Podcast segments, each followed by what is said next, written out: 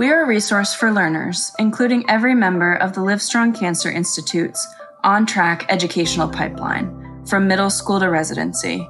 We are a growing collection of interviews, talks, and experiences that uncover the myths and the uncertainties of cancer and careers in cancer in order to empower and inspire generations of thinkers and leaders.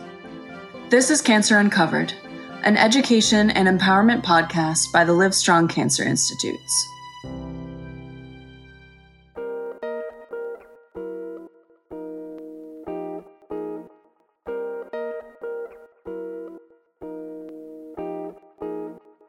Welcome back to Cancer Uncovered.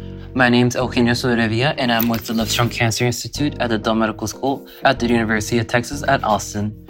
And today we'll be talking with Dr. Osbakken for our part one of our two-parter episode. She is a sociologist and a professor for the course named Cancerland. And in this first part episode, we'll be talking about the motivations for the creation of the class, what exactly cancer is in a societal sense, and even discuss her own personal experience with cancer and how she came to empower herself and others. We hope you enjoy. Thanks for listening. Hello, my name's Eugenio Sorevia from the University of Texas at Austin, Dell Medical School, and this is Cancer Uncovered. Thank you so much for joining us today. I am very excited to have our guest, Dr. Stephanie Osbakken. She is a professor of sociology here at UT Austin, and she'll be joining us in our conversation today to talk about her work and discuss the role that cancer plays in our society. If you could please introduce yourself, and we can go ahead and get started. Certainly. Thank you so much for having me. As you said, my name is Dr. Steph Osbakken, and I am a sociologist by training, and currently my appointment is in the program, the Health and Society program. It's an interdisciplinary program here on campus, and so I am an associate professor of instruction for that program, and I'm also, I wear an administrative hat for that program as well, so I'm the associate director of academic affairs for the Health and Society program. Yeah. Okay. Well, again, thank you so much for joining us today. Absolutely. I have a couple questions here prepared for us, so if you could please talk a little bit more about the work here that you do at UT. Yeah. So what I didn't say when I was introducing myself is that I also teach a class on cancer. It's called Cancerland. It's an upper division sociology class that's cross-listed with Health and Society.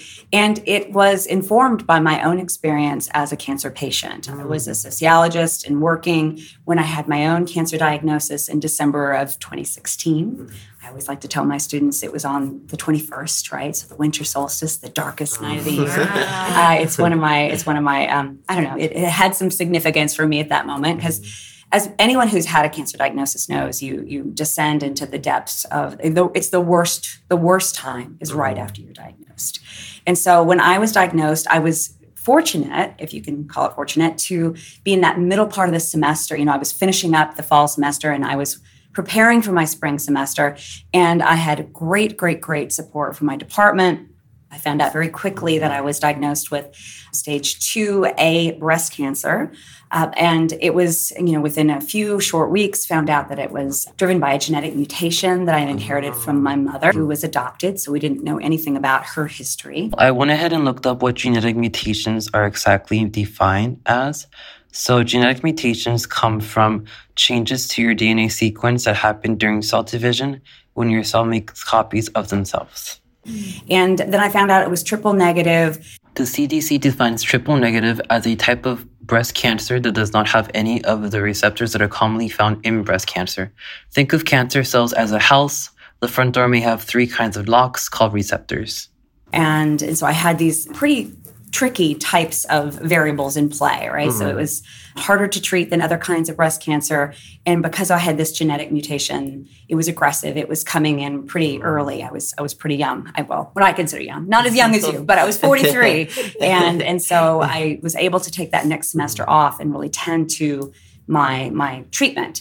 While I was in treatment and I was twiddling my thumbs and bored and not missing my students, missing the classroom, I decided to create a class really about my experience. I could not really see the cancer experience solely through the eyes of a patient because I did have this sociological training. So I saw it both as I experienced it and the fear and the uncertainty and all of the questions that patients have. But I also saw it as, well, isn't this interesting? Well, this is curious. I wonder why this is this way.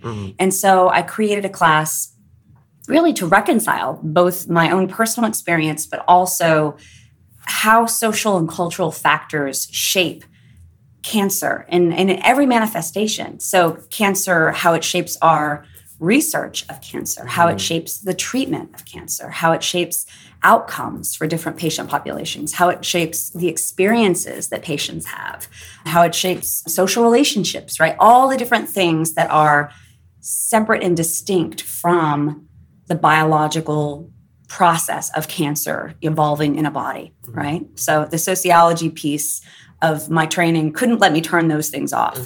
So that's where it kind of came from. And that's, I guess, why I'm here with you today. I know that you mentioned that you did get diagnosed with cancer. Would you be comfortable sharing a little bit about that experience a bit more? Your reaction, your journey? Yeah, well, thank you for asking. I teach this class that I teach every semester, actually. I won't be teaching in the fall, which is sad, but I will be teaching it again in the spring. And the class that I teach, it tends to attract a lot of students who had their own experiences with cancer. So the first thing I would say is that every cancer experience is a unique cancer experience, both in terms of the diagnosis, the type of cancer, the biography, or the specific unique factors that shape individuals' lives, because cancer is always occurring in a social context. So I can tell about my cancer, but it is very much unique to me, and I would never want to generalize or make any universal statements about cancer. But for me, I was a mother, happily married, so I have a supportive partner. I had two children, 4 and almost 6-year-old at the time. So my first concern, as a lot of people can probably relate to, was about my kids. I mean, I was scared for my own life and for what treatment might mean or how serious it was. I mean, we know cancer, I think, culturally as this scary, big, deadly thing, right? We use the term like, oh, it's a cancer. Oh, it's like cancer. It's, as serious as cancer, right? That language, those metaphors are in our culture for good reason. It's terrifying. And so when you have that diagnosis, not only are you grappling with the very lived experience of what's going on in your body, but you have that overlay of all that fear, that uncertainty, that anxiety. You know that some cancers are deadlier than others. You know some people go in remission and their cancer's gone. And you just don't necessarily know where you are. It feels a little bit like a crapshoot. Like, what's it going to be? What's my fate going to be?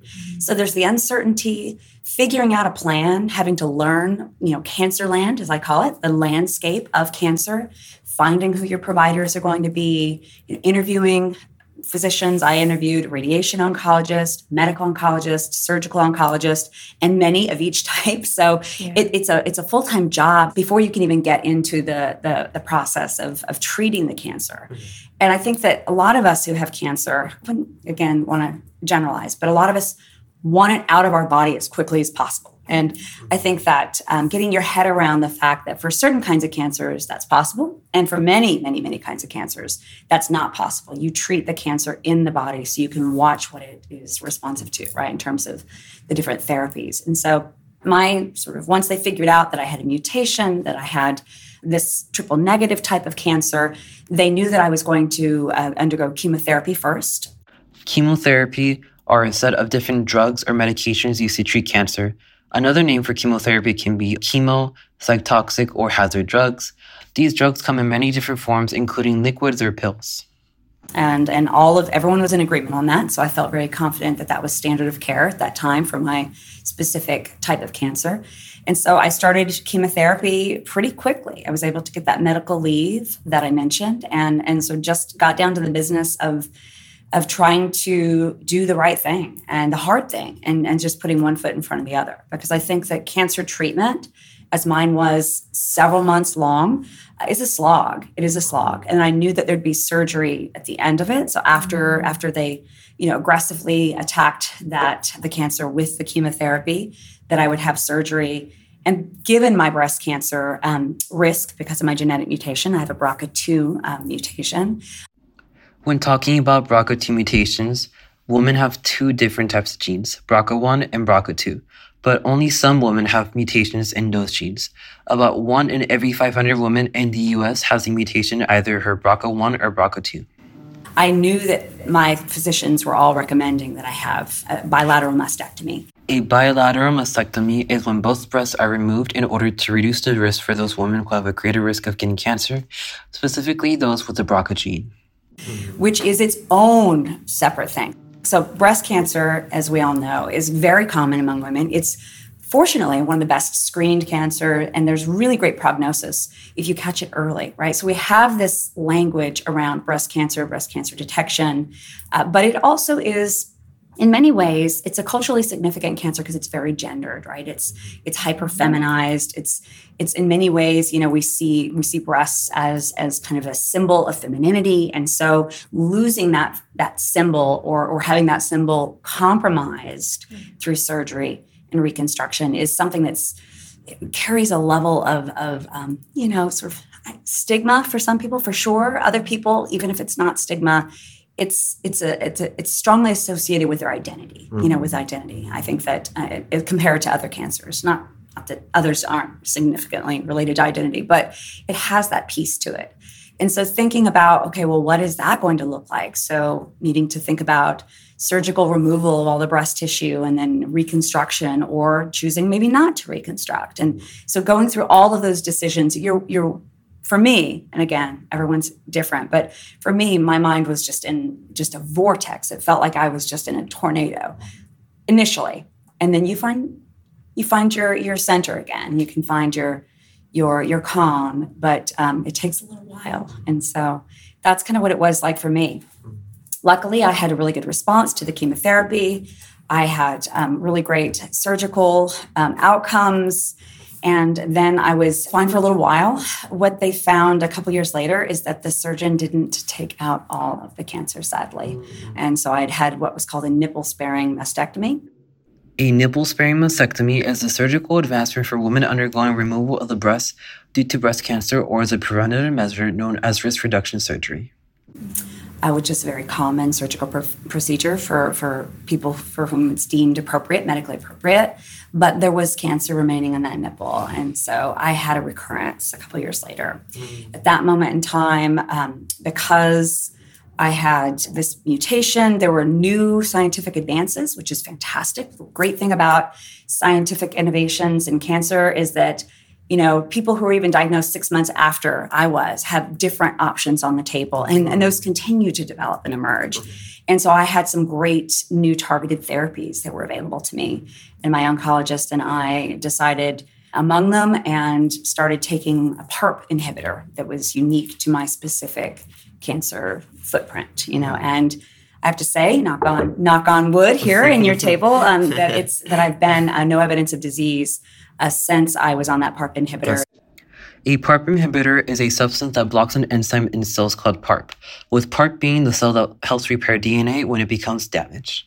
And they had another surgery that was addressing the cancerous, the cancer that remained. And then since that time, it's been 4 years, and I am happy to say that I continue to take this targeted daily oral therapy, mm-hmm. but that I have not had another brush with cancer.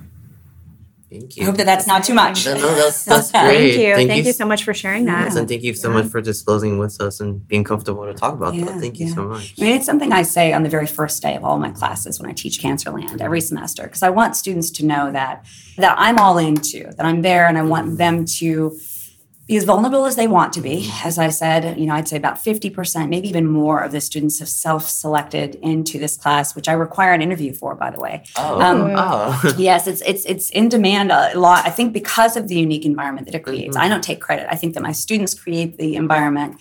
And so the students who self-select in are incredibly thoughtful. They're wanting to really talk about hard things. They're not frightened of weighty issues like mortality and just, you know, all the things that we kind of bring up throughout the course of the semester. So I want to make sure that they know that I'm showing up fully and that I'm honest and that I want them to feel as comfortable as possible to be in that space too.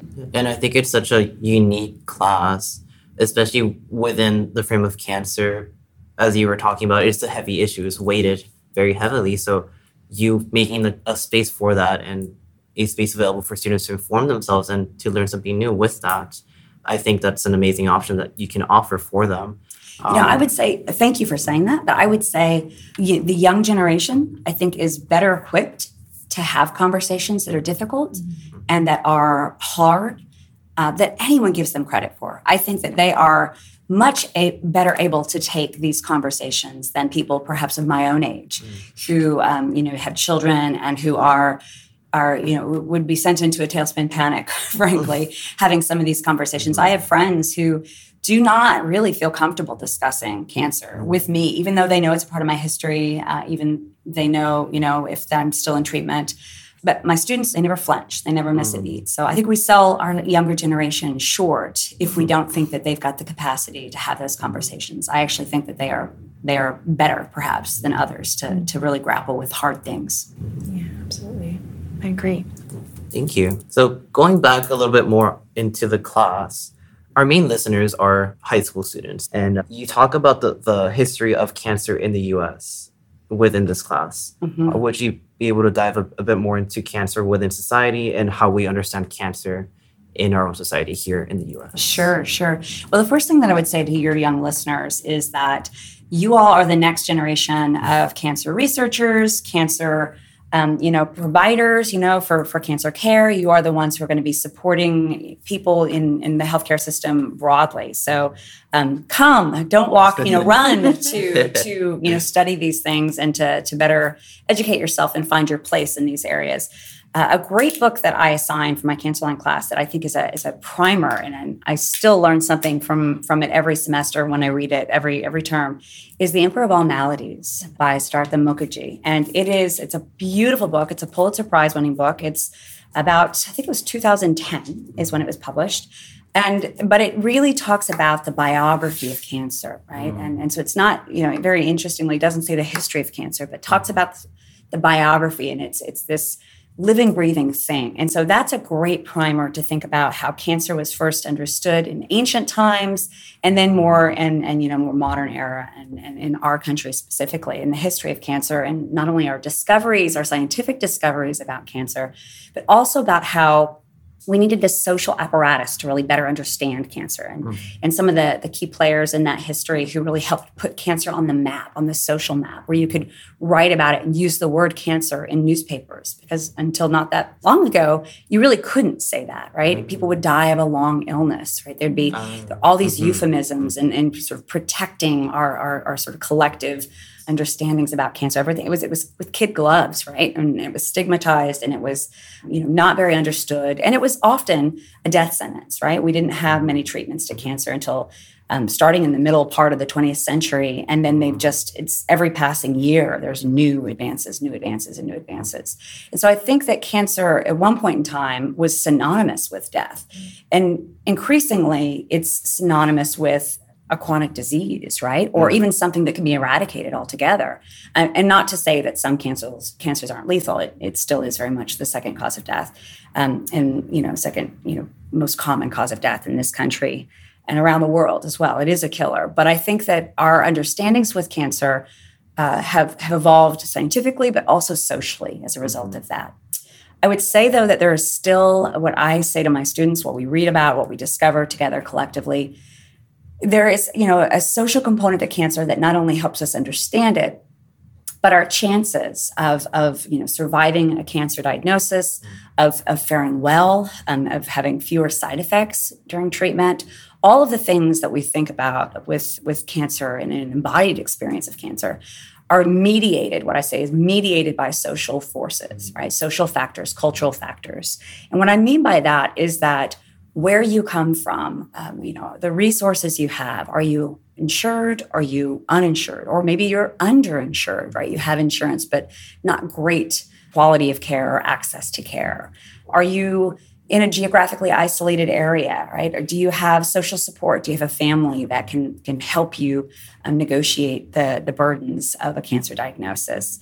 Do you have other kinds of privilege, racial privilege, do you have socioeconomic privilege? Do you have other privileges that are all these social factors that often combine to create better outcomes for some people and decidedly worse outcomes for people who are left wanting on one or many of those categories? And those are often called the social determinants of health. And the social determinants of health factor in any health crisis or in any healthcare decision process, frankly, but they also play a huge role in cancer.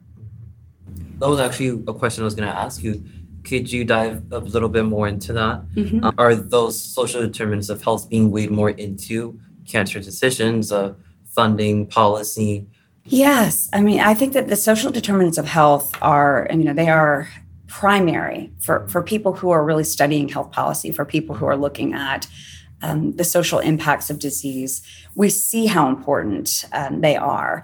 You know, how seriously they're taken is unfortunately also mediated by social experiences and social contexts.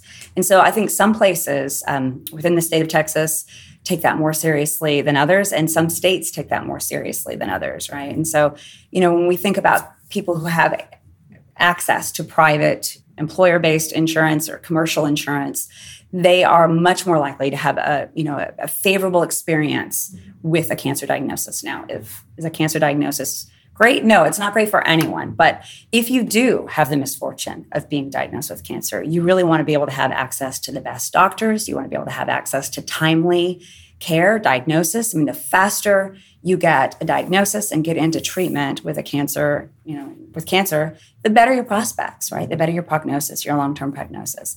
And so a lot of folks, especially those who do not have resources, who do not have insurance that is responsive and comprehensive, wait, and they wait, and they wait. And they might eventually get care, but it might not be high-quality care, and it might not be easy to access that care, and it's most certainly going to be delayed compared to people who have really good care. Geographic isolation is also a huge component when we think about the social determinants of health. People who live in rural areas or in other ways geographically isolated from quality providers do far, far less well on every outcome related to health. It's not just cancer, but cancer is certainly included. So thinking about social factors and how they really, you know, shape our experiences, you know, fully in terms of even our education and the kinds of jobs that we're able to get. And those jobs are either coming with good insurance or they're not, right? And everything along the way. So it's not just where you are at a moment in time when you have a cancer diagnosis, for example, but it's everything, all the social factors that really brought you to who you are at that moment. And that's how we can really, I think, honestly reflect on how social factors shape cancer and cancer outcomes. So in your work, would you be able to pinpoint a specific factor that's weighted more, or a set of factors? Which of those do you feel, if anything, should be one of the main takeaways that students should get from our conversation? Yeah, that's a great question. I think that socioeconomic status, and that entails your income, your education. It entails, you know, so what kinds of jobs you have, what kinds of occupations are you in? Are you exposed perhaps to cancer risk when you're on the job, right? A lot of people who are working in, you know, different industries are much more likely to be exposed to toxic, you know, chemicals in their environment, or exposed, in the case of agricultural workers, to pesticides and other sort of, you know, chronic toxic exposures really increase your risk in and of itself. And people who are taking those jobs are often less empowered to begin with, right? So they're already vulnerable. They're already sort of financially maybe needing to take that job. They might not have education. They're geographically isolated. There's all sorts of a confluence of social factors that put them in those spaces where they might be even exposed to greater risks, right? And greater demands on the job. I think that race, ethnicity is a huge, huge factor. As Dr. Osbakken mentions race and cancer, it is important to keep in mind these stats from the CDC. The CDC found the mortality rates for cancer has declined across all racial and ethnic groups, with the largest decrease being seen amongst Black people. However, Black people themselves have continued to have the highest cancer mortality rate as of 2018. And further research shows that overall rates of cancer screening is lower among Black, Hispanic, and Asian groups, and with those same groups also receiving later stage diagnosis of cancer when compared to the white counterparts. It very much is correlated with SES and, you know, in our country. So people who are of low socioeconomic status are more likely to be people of color and communities of color. And so you start to see how those factors that are related to race, you know, sociologists and other social scientists will separate out race or ethnicity from socioeconomic status in their models to see, well, what part of it is because we are maybe living in poverty or you know, we're under-resourced? And then what part of these poor outcomes that these communities experience are because they maybe they're affected by racism and their job prospects in their communities, maybe even with their medical providers, right? Mm-hmm. And in healthcare situations, we know that it's not uncommon for people of color, communities of color, to have different experiences with providers, healthcare providers throughout their lifetimes. And that creates a gap in trust. It creates a gap in sort of thinking that you're supported and that someone's really got your best interests at heart. And so those two factors, I think, really explain a large portion of what we call health disparities. These differences, not based on random factors, but are sort of pattern systematic differences in outcomes between different populations. If you have questions for us or an idea about a future episode, please email us at livestrongcancerinstitutes@dellmed.utexas.edu. To find out more about the Livestrong Cancer Institutes, please visit dellmed.utexas.edu. Please also follow our department chair, Dr. Gail Eckhart, on Twitter at @sgaileckhart. Eckhart is spelled ECKHARDT. This is Kristen Nguyen with the Livestrong Cancer Institutes and Cancer Uncovered, an education and empowerment podcast challenging you to keep asking questions and stay curious. Thank you for listening and learning with us. We'll see you next month.